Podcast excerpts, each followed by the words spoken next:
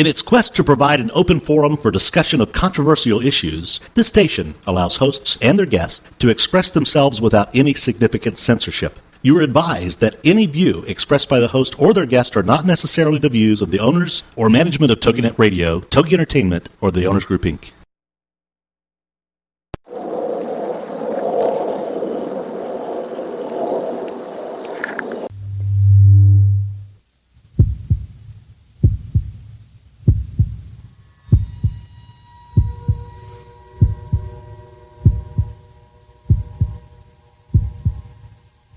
Come with us on a journey into the unknown, the unexplained, and the unbelievable.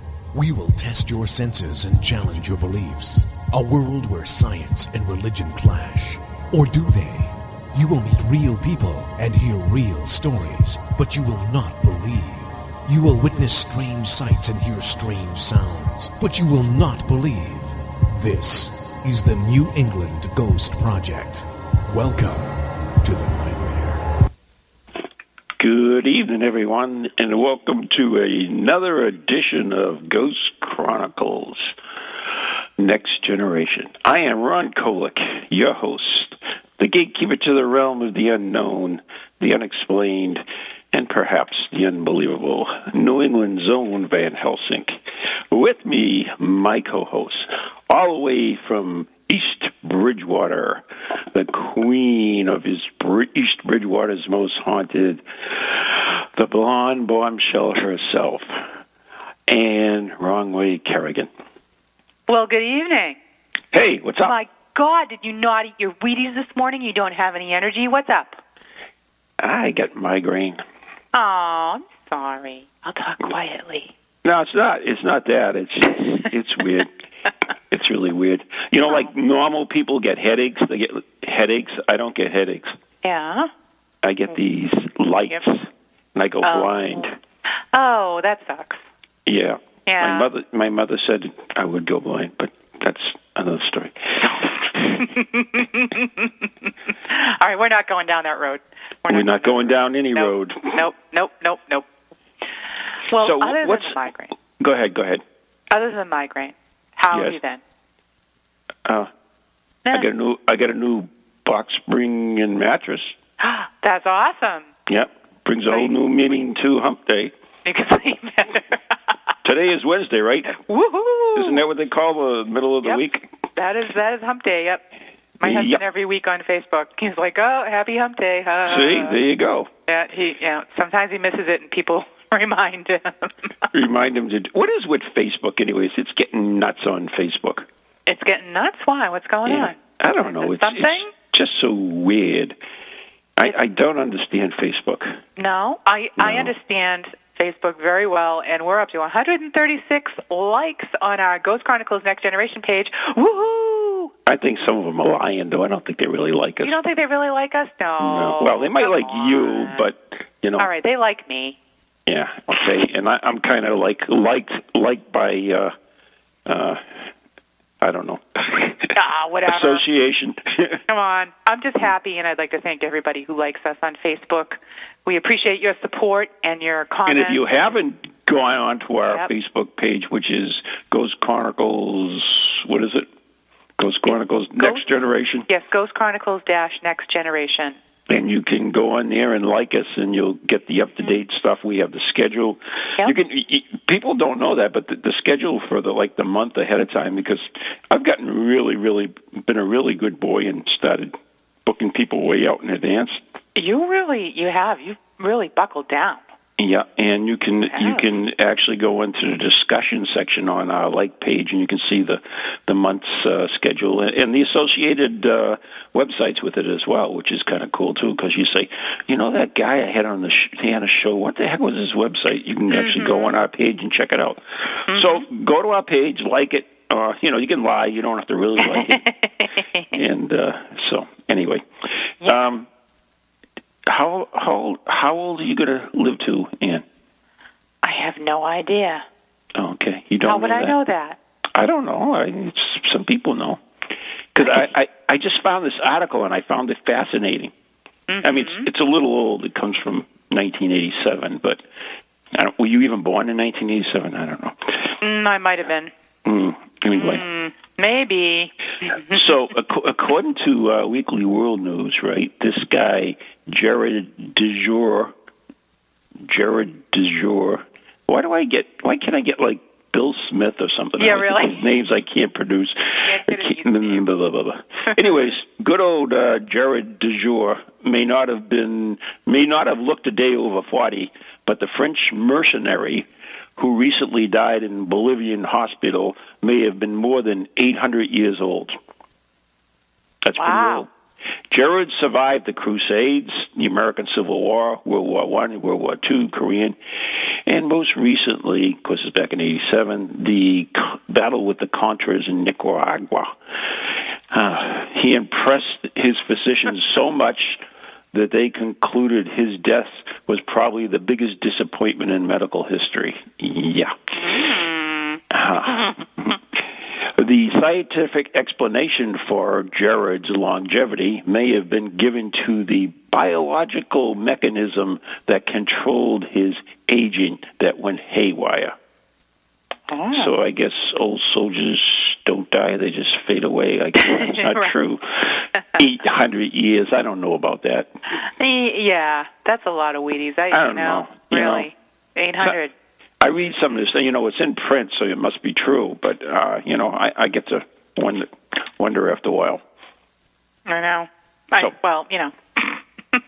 So what's happened with you before we? I, I know we do have a guest on the line. I just noticed he's on there uh, doing his thing, Oh, good. holding. He's holding on. He's holding for me. Well, let's see. what's on? I um I did a nice new cemetery tripping for everybody, and we'll have to remember to play it tonight. Right? Oh, that's like a hint. I already right. It's a really Yeah. broad hint. fine. And uh, uh, let's see. Over the weekend, I went to an awesome concert in Connecticut, and I saw Kenny Chesney and Uncle Kracker and uh, Can he ch- ch- Chesney. Why are you stuttering? Is he a babe? Yeah, Yeah, he's hot. that's what I He's bald though. So? Well, uh. Oh, well, fine. Be that way. Nothing personal, Ron. I like guys with hair on the top of their head. Well, I'm not bald. See, that's the thing. You know, like I said, I want to shave hair. my. Yeah, you got a I want to shave my head. Right. But Don't like my wife won't let me. She says, "Uh, uh-uh, uh, All right, good. She's the boss. So that that's Yeah. the deal. I mean, I've definitely, you know, the uh the cement's starting to come through. There's no doubt about it. But, uh, it's so weird because for as little hair as it's so weird too because like when I wake up in the morning, it all stands straight up like like uh, Albert Einstein. It's so freaking strange. That's funny. Oh yeah. Oh, I'm we saw Billy Yep, Billy Currington was there too, and he has lots of hair on the top of his head. And he's kind So of there you go. so, yeah. So There you go. I got a little bit of everything I liked. Yeah. here, in, hair in the back too. well, I don't know. I can't personally, you know, vouch for those guys, but maybe mm. my husband. Y- Your husband can vouch for. Never No, mind. I don't can vouch for my husband's back. Oh, I thought you were thinking. I thought your husband was. You know, you'd finally turned him or something. I don't know. Whatever. Anyways, we. All right, so let's stop engrossing out the audience and uh, whatever. Oh, we do have. We do have. We do have a, a announcement to make, Yes. and that is we did put a poll up on uh, our page, our Ghost Chronicles Next Generation, Mm-hmm. and we asked people if they wanted to get invitations to the show, and I think uh, it's pretty. Most people that answered said no, and so I think Yeah. that's not going to happen because I get them and they're like irritating. So Yeah, I think they're irritating too, and I, I think generally, apparently, most of the people who responded to our uh, our little poll got irritated by it too. So it, it's fine. We won't do no, that. that's what we do. I mean, that's what we're here for. Yeah. We're here for you. Yeah, right. right. Is that who we're here for? Really? Yeah, absolutely. Oh, all right. What do you think? I rant and rave every beginning of the show. Anyways, I guess it's been on air for nine minutes and thirteen seconds, Oh, and that's man. outrageous. I'm so sorry. I feel really bad for Clint. This is well, I don't know. Is he Clint or is he Swami Pancha? Why do I get these names? Pancha Des, Desi, whatever. Dasi. Oh, thank you. So, But he's Clint, Clint. are you with us now?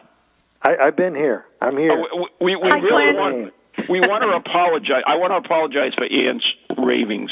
Otherwise, uh, we would Does have. she I get would have that had. way sometimes? Yeah, she's al- she's blonde. She's always been that way. Hey, you know, whatever. You assign Gotta that name yourself. to me. It doesn't Yeah. mean that I agree with it. well, good evening. Good Hi. evening. And and we are talking with Clint Marsh. See, that's a good name I can pronounce. Clint Marsh. No Swami Panchadasi or whatever the hell it is. Uh, You so, said it. Yeah. What? Does that what? What? You just said it right. Whatever. So, anyways, Clint, you have rewritten a book. I guess that's how you say it. Do you? Is it rewritten a book or re? I don't know. Why don't you Swami- explain to me what you Yeah. have done? Thank you. Swami Panchadasi's Clairvoyance and Occult Powers is a classic uh, book for learning to see beyond the veil, you might say, and and it's got lots of great exercises in it. It's been around since 1916, and it's Oh, never God. been out of print. So it's it's almost older as than long as anyone me. in the room here. It's just almost as long as me. Nearly. Yeah. It's it's, Nearly. it's rivaling uh, uh, Mike. I mean Uh. Ron. so we didn't change anything because we didn't really have to. This book has always been a perfect introduction to the other worlds, the sixth sense, ghosts, and, and astral travel, all these things that people are so curious about. It is a cool book. it is very cool. I've And- been enjoying it. I've been um, reading it this week over the last uh, few days. I'm I'm not done with it yet. I have to admit, but it's it's uh, neat. I'm enjoying it. So, I mean, how did you get connected to this this book? I mean, this is like you said goes back to the early 1900s. So, what made Clint Marsh get involved with the Swami Panchadasi's? it's a long story, ghost story. I uh, I was brought on for this project uh, just over a year ago, and as soon as uh, I, I went into Weiser Books, and they said, "Well, what, what's your next project, Clint?" And I gave them a few ideas, and they said, "I want you to do this too." And they handed me this this copy of Clairvoyance and Occult Powers, and I said, "Do I know this book?" And, uh, and they said, well, "We want you to read it, maybe reintroduce it to a new generation of psychics." And uh, I said, "Sure." So I, I brought it home, and I started reading it here at uh, Bonita Hollow, my little headquarters, and I've got all my books here. And uh, and I said to myself after just half a minute, I said, "Oh, I know this guy. This is Swami Panchadasi and his pal William Walker Atkinson, and I've got some of their books right here. I had I had not seen these guys or heard from these guys or checked in with these guys for about 10 years when I was first starting to write the Mentalist Handbook, which is the book of mine that I wrote and came out about two years ago. And that was about all these same ideas, astral travel and so forth. Now, uh, those booklets, because uh, these were all originally, all these essays were put out in little books or pamphlets. Those were inspirations to me in the 90s for my writing. And really, when it started, though, for me was around 1980 when I was six years old, and I was growing up in this house out in the woods in Iowa. And my parents had bought the house from the previous owners. It was a widow, actually. And when she left the house, she left an entire occult library in that mm. house. Hmm. And so these were some of the first books that I ever got to play around with and to read. And of course, look at the pictures, because who doesn't like great old woodcuts and engravings and pictures from the Egyptian Book of the Dead? Well, That's right. I buy magazines just to look at the pictures. they're amazing, right? So no Dick and Janes for me, just uh, me and the Swami forever. so yeah, it's been a lifelong study, and uh, and it's been really fun. It's uh, always fun to, for me to go back to these old books, these previous generation resources, and see, wow, it's not changed much. All this instruction, and and people are still asking the same questions, and they want to try the same things to get in touch with the, the other side. and, and we actually have a, a question from the chat room. We do. right on top of that, Ann, aren't you? I see. How do you spell Swami? Okay, wait a minute. Wait a minute, keep Scroll going. backwards. Yeah. Uh, no, no, forward. No forward? Yes. What is a Swami? Is that a witch doctor? I'll, I'll Oh. get it. Okay. What is a Swami? Since What you- is a Swami? Okay. Yes. A Swami is uh, it's a wise man or a, uh, a teacher, and they're from India. And this is uh, what's interesting about this character, the Swami, and it's S W A M I. I'm reading it right off the cover here. that helps, doesn't it? is a little bit longer. Uh, but if you could get that far, you're on the right track. Uh, Swami Panchadasi, uh, according to Atkinson, who was his original publisher, this is William Walker Atkinson, uh, the Swami is a teacher, was a teacher from India, and uh, he wanted to bring all these Hindu mysticism teachings to the West, to America. Uh, you know, I've just got to say that the most interesting person on the cover of that book is not the Swami. Of course, it's not me either. It's William Walker Atkinson. This guy, it, you could write books about him, just his whole life. He's an incredible character. Uh, he started out, he's the son of a grocer. That's not very exciting, and he didn't No, think it either. but he said, I need to get something more exciting going in my life. He he decided to become a high powered lawyer, high powered businessman in Baltimore where he grew up and he was really successful with that. And he got married and we're not sure what it was that led to the breakdown, if it was either of those things in his life, but around his late 20s, he had a real breakdown, and nothing could cure him. Uh, the doctors just couldn't help him. He wasn't finding anything would work, but he found some writings on something called mental science. And this is the idea that thoughts and your mind are the most powerful thing that you've got. And through your thoughts and your mind, you can make anything happen, and, and including healing. And what he was able to do through reading mental science, applying these ideas of think your way to better health, he was he was able to heal himself and uh, and become a whole person mentally and physically again. So he kind of devoted his life to this mental science and this teaching. After that, and he went to Chicago for the uh, the World's Columbian Exposition in 1893. And it was there that he met one of these Indian masters, these gurus that were coming over from India to talk to people about their teachings. Mm-hmm. This man was named Baba Bharata. I can spell that for you later, too. Okay, we'll, we'll, we'll get that one. So Baba and Atkinson hit it off immediately. These guys said, "I'm into mental science. You're into mental science. We need to collaborate." And Atkinson was very excited because he thought, "Well, here's someone because they're from far away. They know they know what uh, what to do to really harness this mental science." So he ended up the Atkinson and his family ended up moving from Baltimore to Chicago, where he kept his law practice, but he really used his business sense to start publishing all these books on mental science, mind over matter, and so forth. And he worked together with Baba Bharata, and uh, they brought out a whole line of really best-selling books. Atkinson wrote some himself too, but the most interesting thing is, years later, people came to realize that Baba Bharata didn't exist, and neither Oh, you're kidding me. Was it a Swami pen name? Panchadasi. Oh, I The get it. only person in the room was William Walker Atkinson. Yep. I thought that was cool when I when I was reading uh, your introduction, and I was like, "Oh my god!" I get that part, and I was like, "Oh." Yeah, it's really fascinating. You know, so here's an example of mind over matter. These these Yeah. guys are made out of thin air. Right, right. I mean, yeah. Or and in astral those- projection. they actually could have been someone else who wasn't really there, but Right. was probably a thought in someone's mind who astral projected, who, whatever. Moving right along. But what I are mean, you talking about? in in those days, I mean, um, you know, in those days, did they use such a thing as a pseudonym, or like, did he really think, you know, given his history, you know, did he really think that these people were real? Do you kind of wonder?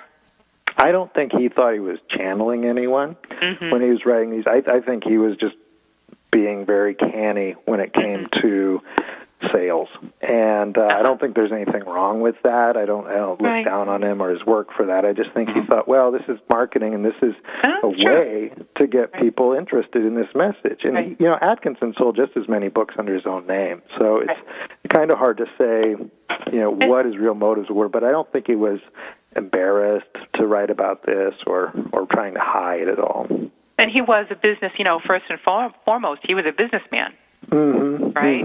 So he could look at something and really say, well, here's how it would sell. right? Right. And it right. worked. I mean, we're we're talking about it today. It's almost a hundred years later.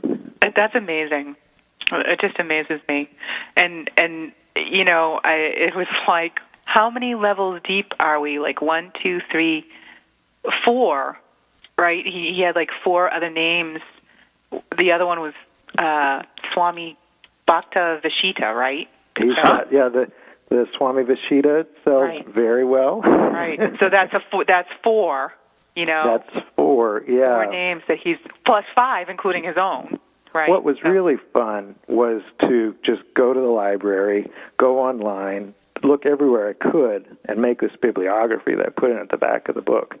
Because he came up with all of these works. And yes, there, there's the Swami Panchadasi, we've got Swami Vishita, Yogi Ramacharaka, and uh, Theodore Sheldon,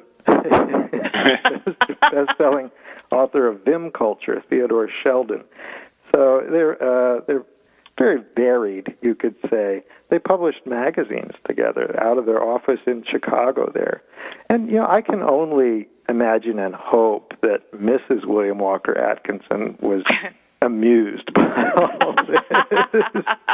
but I think that he was bringing home the the metaphysical Right. bacon, so I think it was yeah. all good. if he was keeping her in the custom to which she was accustomed. Accustomed to I'm which she was sure accustomed. that she didn't mind which name he used. oh yeah well i uh, for my part i've got to give it to anyone who wants to be with me and i'm in a great relationship and some days you just have to say thank you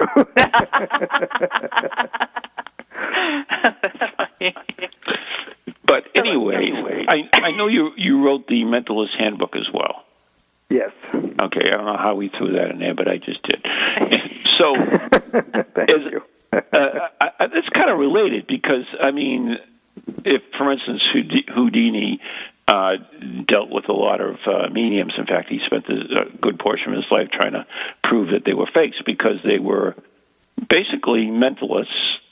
In a way, a magician. Is I getting that wrong? Uh, is a mentalist a magician or not? The word is used for different types of activity or different types of people. I liked the word the mentalist's handbook. I like the phrase the mentalist handbook for my book because it really is about mind over matter. And just like Atkinson was dealing with thoughts having prominence.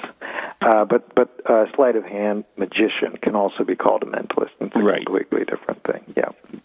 So you you are using it on the pure uh, scientific end, I guess you would say, whereas it is mind over matter. And it's interesting that you, you talk about the, the Swami and, and making things uh, occur because of your mind. Isn't that what the, the cigarette is and uh, that that whole new genre now?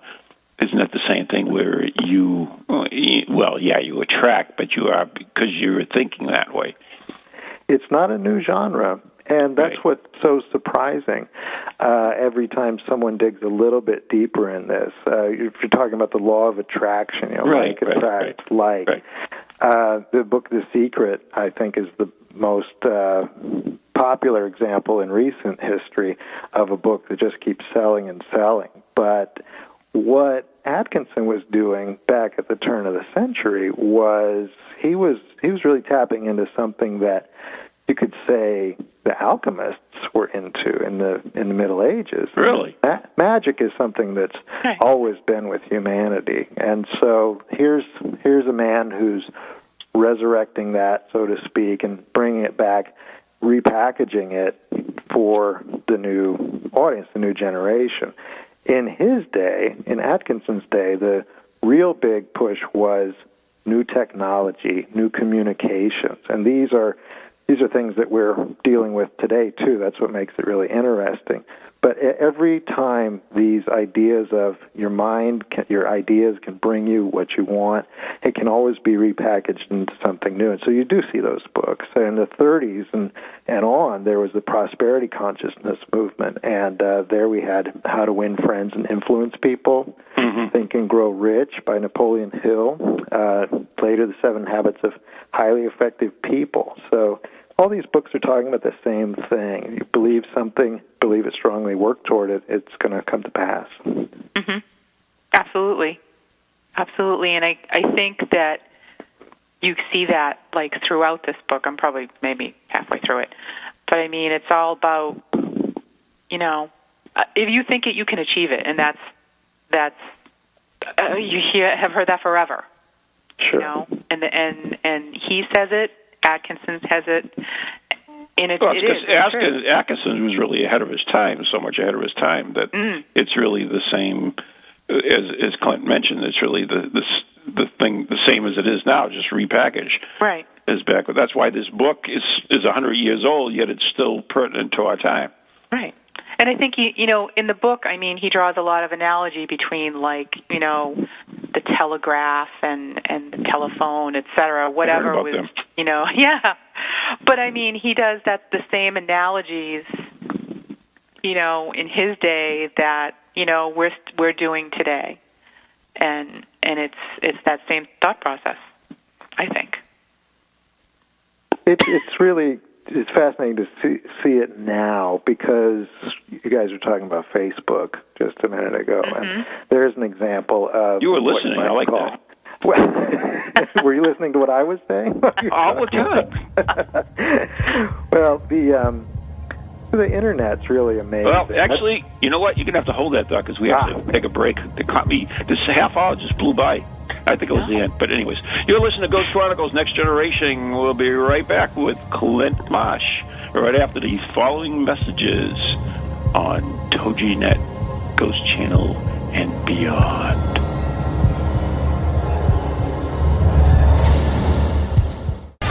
Welcome to TogiNet, radio with a cutting edge. The American Rock and Roll Countdown with Alex Price.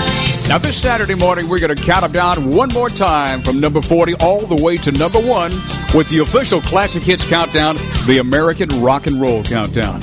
We'll count down the biggest hits of the 70s with interviews and artist information, news, weather, sports, you name it, we'll have it this Saturday morning, 9 o'clock Eastern, right here on TogiNet for the American Rock and Roll Countdown. The American Rock and Roll Countdown on TogiNet.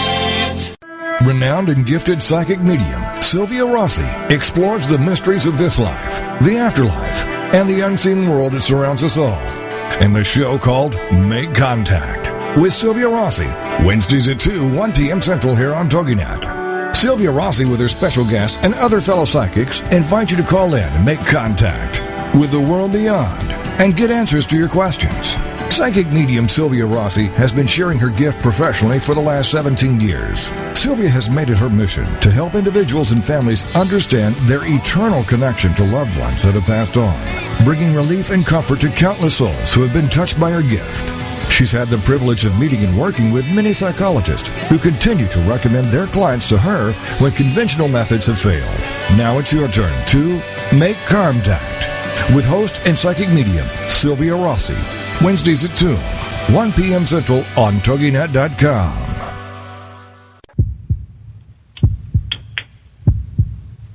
And welcome back to Ghost Chronicles Next Generation with our special guest this evening, Clint Marsh. And we're talking about Swami Panchadasi's clairvoyance and occult powers. Doo doo doo. It's easy for you to say. Yes, it if, is. If anybody wants, uh, by the way, if they have a message for Clint or uh, Swami Basadati or whatever his name is, or Ian or myself, they can certainly uh, put us into the chat room, the TogiNet chat room, or you can go to the Facebook page and ask it there, or you can call in at 877-864-4869. That's 877-864-4869. And I believe just before the break we interrupted, uh, well, actually I interrupted Clint right in the middle of a sentence. Do you remember You you, did. saying? Clint, you with us? Where was I? Where were you? Where am I? Yeah, well, you know, we were talking about technology, Right. and and each time, really over the last few hundred years, uh, that there's been a revival in interest of psychic powers and so forth. Uh, it's I think it seems to be around these times of technological plateaus. Uh, there was there was uh, s- spiritualism revival or spiritualism movement that was really big in America in the mid 1800s. And that came up all the way through the end of that century. And to me, you could really just draw parallels between the developing industrial revolution and this interest. And you know, people were feeling displaced. Life was changing both in the cities and in the rural areas. And I think people wanted a connection to something more spiritual. If you can use that term really broadly. And so they became more interested in this. People would have seances in their homes. They'd talk to ghosts, and uh, they're interested in other kinds of communication than uh, than what you could get, even through these new technologies. Which, you know, we're on the telephone now. This is going out over the radio. Uh, That's right. That's just amazing how we can reach people where we could never do that before. It's very much like telepathy or these other forms of psychic ability, but uh, what is it? It's true. hmm No, Go ahead. no, I'm waiting for you. All right. Should I ask? We have a question from the chat room. There you go. Uh, uh, Clint, uh, Mike would like to know if you have heard of Sai, S A I, Baba. Sai Baba. No, I, I'm sorry, I don't believe I have. I don't think it's an Atkinson alter ego. Okay. That No, I doesn't mean that I wouldn't if it were. I think it's a real person He or a said something- semi-real person. Yeah, he said something Okay. about supposed to have ash, fragrant ash, appear from his hand way more Oh. than it could possibly hold. So, What the ash of his hand? it more ash than he could hold in one hand was coming from somewhere into his hand. was coming from uh, the ash Oh, was coming from. his so it hand. was being transported I apparently. Right. I don't know. I haven't heard from him either. Starship Enterprise or something. I don't know. Whatever. we don't know the guy. Sorry, Mike. okay. Too bad. Sorry, Mike. Sorry. Um, now I have a question, and because I was actually at work today talking about um, this book with my coworker Russ, and we were talking about astral projection and deja vu. And do you think? I and I'd like to get other, you know, your opinion on this. Is deja vu like a form of astral projection, where you feel like Hmm. you've been there before? Mm, that's interesting. I've never I've never drawn a, a line or thought to compare the two of those. What uh, the first thing I say in the introduction to clairvoyance and occult powers is that that I believe less and less in coincidence. The more I study this, uh, the less I, I think that there's such a thing as coincidence. So when we're experiencing deja vu, you think, oh, I've been here before. What are the chances of me thinking of this or thinking of you and the phone rings, and so forth? Uh, I think that what we're experiencing or what we're experiencing is being closer in touch with reality, everyday life. And it's strange to say when we're talking about something that a lot of people think is removed from everyday life, but but these coincidences really you notice them more and you understand them a little bit more the more you study the sixth sense and, and different aspects of psychic study. Mm-hmm. Right. Actually, actually, in uh, Ghost Chronicles International, we had uh, parapsychologist uh, Cal Cooper on, and he's doing uh, research into phone calls from the dead. And there are many, many instances where people, you know, be thinking of someone and they call. But not only that, there'll be instances where people will think of somebody. I got to call them and call them, and that call actually gets made, even though the person is not even cognizant of it. In other words, the thought Wow. Really create it. So, I mean, there's so much power of the mind we really don't know and don't understand. Now, the example that Russ gave me that got us onto the whole astral projection deja vu thing was he was stationed over in Honduras when um, he was in the service, and he was walking down a street in Honduras, and it's like you know, it's mud huts, it's it's it's like no place he had ever been before, and he said he had a dream as a child of seeing this exact place, and as an adult remembered having that dream, and he's like, I know I've been here before and Mm. I, and I've had and I had that dream. So, you know, is it possible that as a child he astral projected to some place that he was going to be in the future? Or did he go through time Right. at that time too? Yeah. Well, that that's Right. interesting. The I um, thought it was really interesting. this idea of clairvoyance, and and I'm sure that your listeners understand that word for what it is, clear vision, really see things as they are. It can be applied to the present time. Uh, you can see things that are happening at a distant place, or you can perhaps hear thoughts or see things that you wouldn't normally be able to sense that are existing right now. But there's also clairvoyance of the past where you can perhaps hold an object and tell something about its past. And there's also clairvoyance of the future where uh, you are looking into the future. Maybe it's even possible to go there. You know, that's astral projection, sending your personality, yourself, as it were, to that. There's also psychic ability. time. That's you're talking psychic abilities as well, right? In that you can see the future. Sure, clairvoyance uh, of the future, Yeah. as Atkinson talks about it, it could be uh, something like a crystal ball, right? Uh, there's a great, beautiful chapter in this book that gives you step by step instructions in how to use a crystal ball, and you just think, well, here it is. I've been looking for this. You see the gypsy on TV or at the at the fair, and you wonder, well, how's that done? And and uh, it's just really wonderful. And what I like most about Swami Panchadasi, William Walker Atkinson, any of these books that Atkinson was putting out, is just this encouragement that he gives everybody. This is not for the elite. This is for anyone who's interested in learning more about the mind.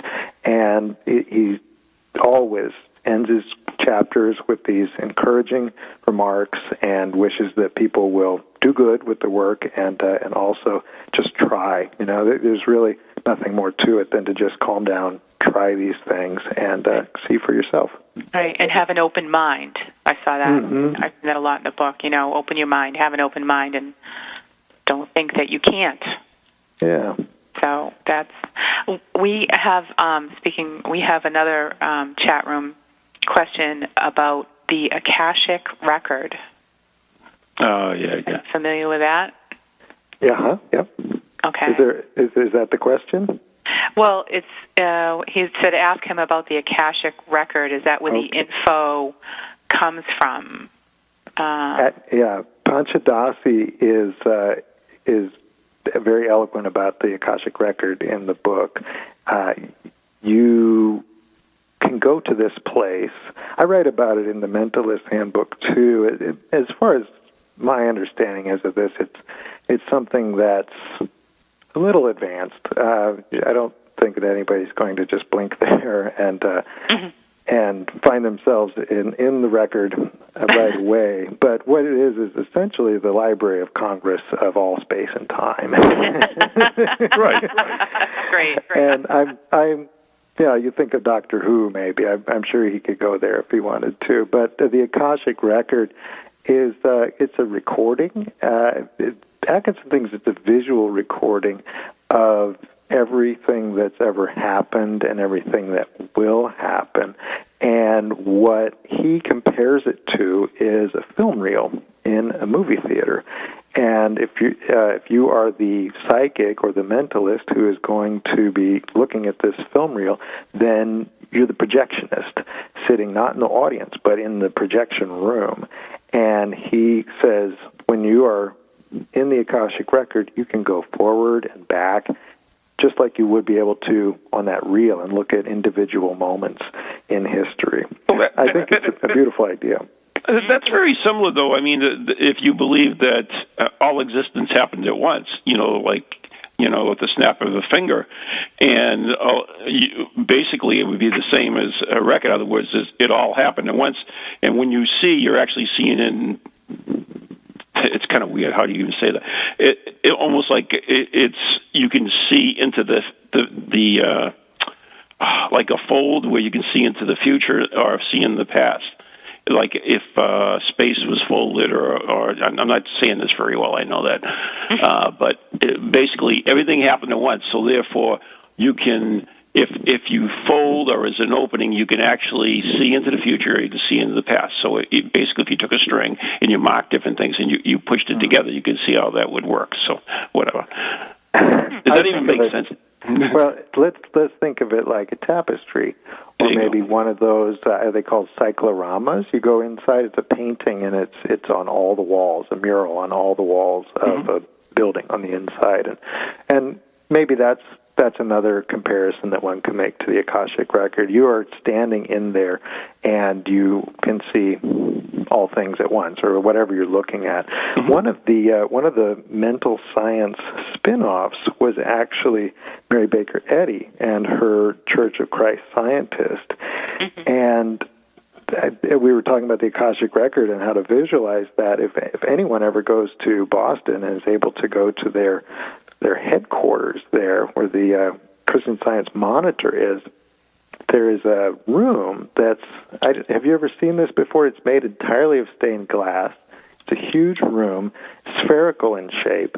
You can walk out on a catwalk and you stand in the very center of this sphere.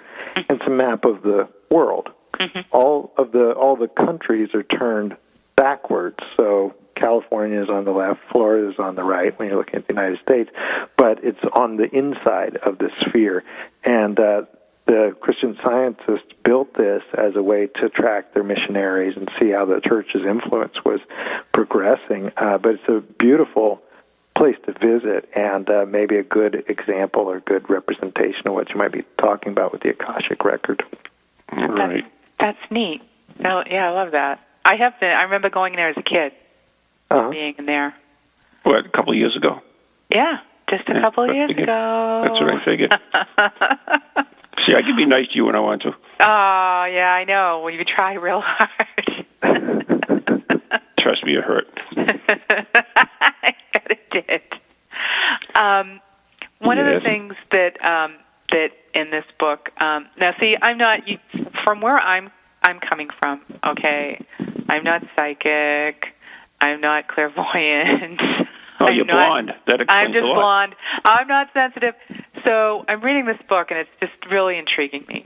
And um, I know that a lot of people out there know a lot about these things, but I just don't. so you know, I'm reading it and I'm like, I've got my little highlighter out and I'm highlighting stuff. I did that too. Don't so, worry. So, so, so, I just, I just think it's it's really intriguing, and he talks about um, how, like, when you're you're thinking something, you're trying to, um, you know, do the whole telepathy thing or whatever. You're actually manifesting energy.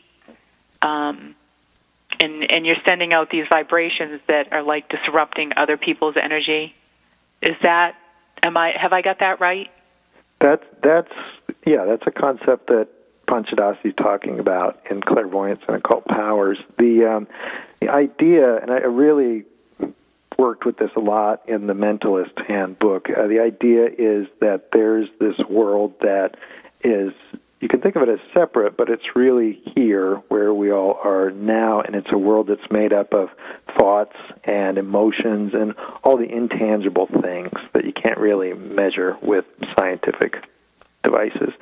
And this is a world that I call the ether in the mentalist handbook and you might call it the astral plane or mm-hmm. or the mind or any of these things uh, and and one of the exercises I've got early on in the Mentalist Handbook is this idea of a sculptor's studio and imagining that you are the sculptor in the sculptor's studio and everything around you is made out of clay. And so the room you're in, you just think of it as made out of clay. You know, where I am now, there's a table, there's a lamp, there's bookshelves.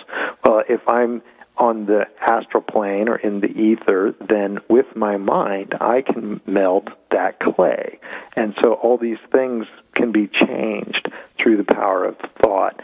And uh, it's not necessarily going to be a change that you can see or touch here, but when you can start to think of physical objects as being mutable, then I think it really helps you get a lot of sense of self and uh, self confidence. You don't feel powerless in front of everything that life throws your way.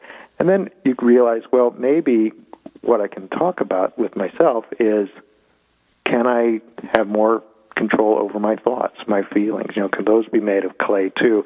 And is it really up to me to have the confidence to go forward and to not be controlled by them, but rather be the master of my own life? Wow, that that's a great. The clay is a great. Great So- analogy, I think. Yeah. L- Let me ask you this, Clint. I mean, uh, this book. Did you? I mean, it's a hundred years old. The book, basically. I mean, what, do you agree with everything that's in it? In other words, or, or, or has things changed in the hundred years that it, since it's been written? I think the biggest change is is the uh, provincialism that existed then. We just know so much more about the world. Uh, you know, I I live in Berkeley, California. I'm surrounded by people from all walks of life, all stripes of belief, and I love it here. But the um, you know, just the the exchange of ideas has really changed. And so you do get some passages in clairvoyance and occult powers where they do seem a bit uh, they exoticize some things. And uh, Atkinson tries to downplay that, even though he's writing as Swami Panchadasi on his first page. He said, I'm not going to be talking about Hinduism or, or anything. I'm just going to be talking about the mind. But still, occasionally, they do slip into these antiquated ways of talking about things. And I think that's changed. Uh, there's, of course, still prejudice and, and misunderstanding in the world. But, uh, but the book, the book really does hold up. And uh, yeah, I think that all of the exercises can be adapted to today, and a lot of them can just be used as is. Oh, So amazing. what? I, did- I'm just absorbing what he said.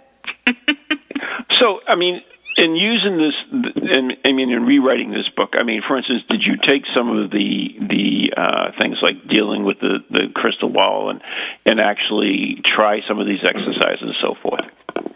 Okay, I didn't rewrite the book. I um, I, I like just- saying that.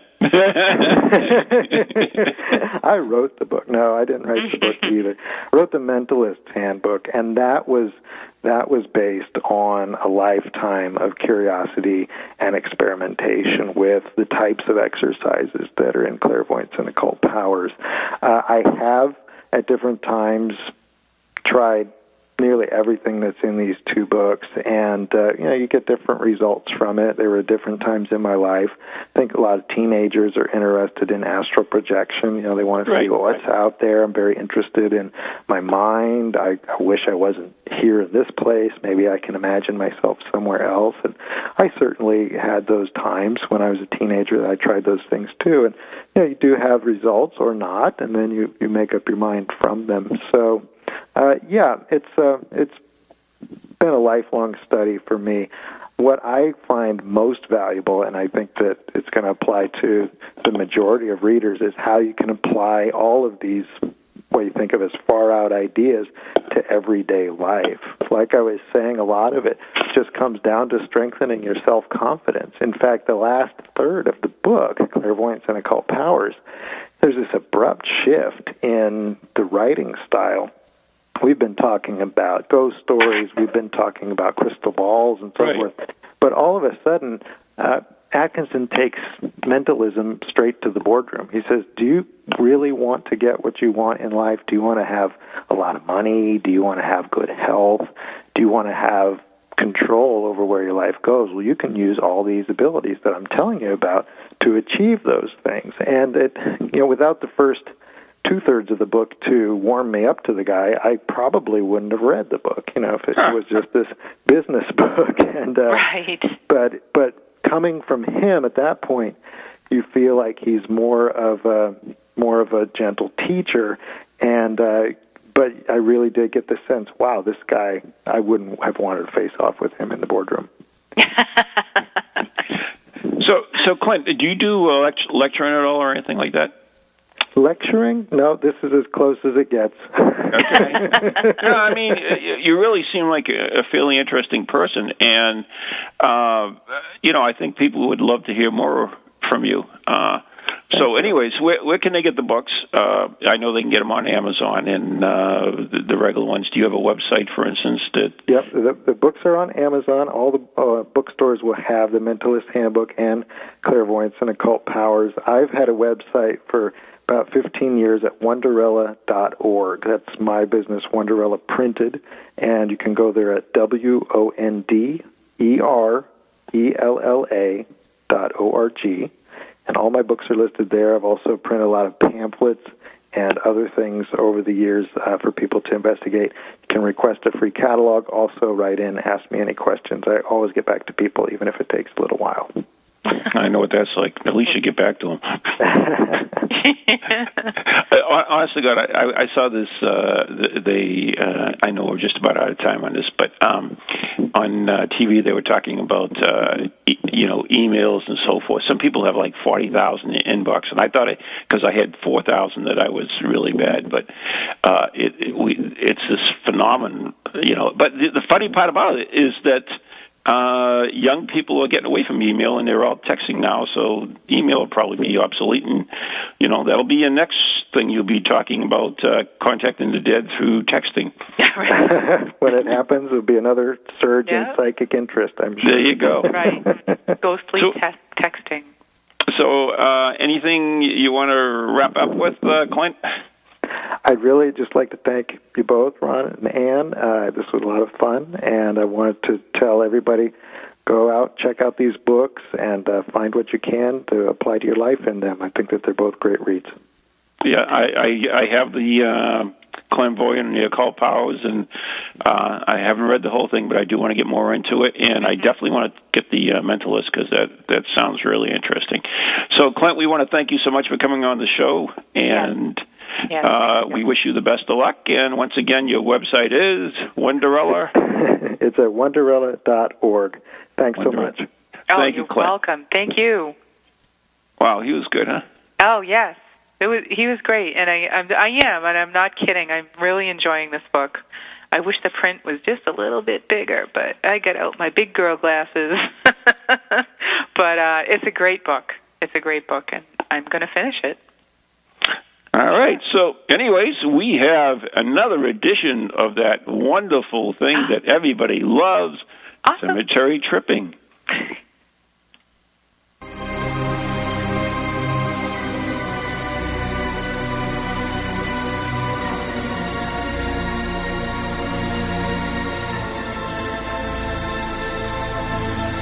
Welcome to Cemetery Tripping, where each week I'll feature a different cemetery that I hope you will seek out and enjoy as much as I do. You can see my pictures on Facebook by doing a search for Cemetery Tripping. Today we are visiting Hill Cemetery in Woodstock, Connecticut, a picture perfect New England cemetery located next to the First Congregational Church. While this looks like a seemingly innocuous cemetery, it contains two very unusual stones not normally seen out in the countryside. The first unusual stone is that of Dorothy Leonard, wife of the Reverend Leonard. Despite her death in 1765, well into the Age of Reason period, which ran 1680 to 1780, this marker is adorned with a mix of the symbols popular during the Puritan period, 1640 to 1720, namely numerous grinning macabre skulls and crossbones. While at the same time, we have a cherubic soul effigy typical of the Age of Reason. Another rare stone, not generally found in New England, is that of Abigail Payne, who died in 1752. Her stone has a clock set at 6 o'clock, as well as the Puritan symbols of the sexton's tools, a shovel and pick, and crossbones. The hands are set at 6 o'clock to show the rebirth and resurrection for 6 a.m., or the end of life for 6 p.m. Clocks are symbolic of silence, absence, and finality, as well as representative of the changes in human life. The only other stone I have found with this same carving is in Deerfield Cemetery in Massachusetts. Hill Cemetery is a small rural cemetery in the hills of northern Connecticut and would make an enjoyable day trip on a Sunday afternoon by car or motorcycle. Just set your GPS for 543 Route 169, Woodstock, Connecticut, and go. And you can visit the Vanilla Bean Cafe right down the road while you're there, a favorite lunch stop of this cemetery tripper. Okay. Woohoo! So what are we plugging restaurants now? Yeah. Next, I'll be doing restaurant reviews. What's up with that? Ah, I had to throw it in. It's an awesome place, and if you, it's like literally, you know, just down the street. So you know, you get hungry when you're cemetery tripping, and you know, you have to find these places. So wait a minute. What, what do you? What do you actually? I know we're just about out of time, but what do you? What do you? What's the word I'm looking for? What the hell is cemetery tripping exactly? What's my criteria? Is that what you're? Uh, What is it? I mean, wh- wh- what do you consider a cemetery tripping? Um, oh, thank you, Leslie. She says I have a great radio voice. oh, thanks, Dickie. He says that, that I do too. Um, I'm sorry, folks. I'm looking at the chat room. Uh, My uh, Is that the I- is that the only compliment you get? Uh, yeah, I'm sorry. Go ahead, move but, along. No, when I, I, the reason that I choose the cemeteries I choose is because of what's in them. Like, I could drive Dead by. bodies. What do you mean? Well, I could drive by the the most humongous cemetery you have ever seen, and if it's a new cemetery, it holds zero interest for me. I like the old. I like the symbols. I like statuary. Um, and so you like the monuments? Yep, I love the I love the monuments, but um, that's that's my criteria for going cemetery tripping. And we have Okay. heartbeats. We have heartbeats, so we got to go. Yeah. Oh, uh, I do want to have one thing. Is is uh, uh, next Tuesday is my paranormal study group, and we're going to have uh, Byron Jackson uh, via Skypes. Uh, it's at the Circles of Wisdom next Tuesday, and uh, I guess that's it. All right. And oh, whatever. good night, everybody. Thank yeah. you so good much. night. God bless. From ghoulies to ghosties, long-leggedy beasties, and things that go bump in the night. Deliver us, good Lord.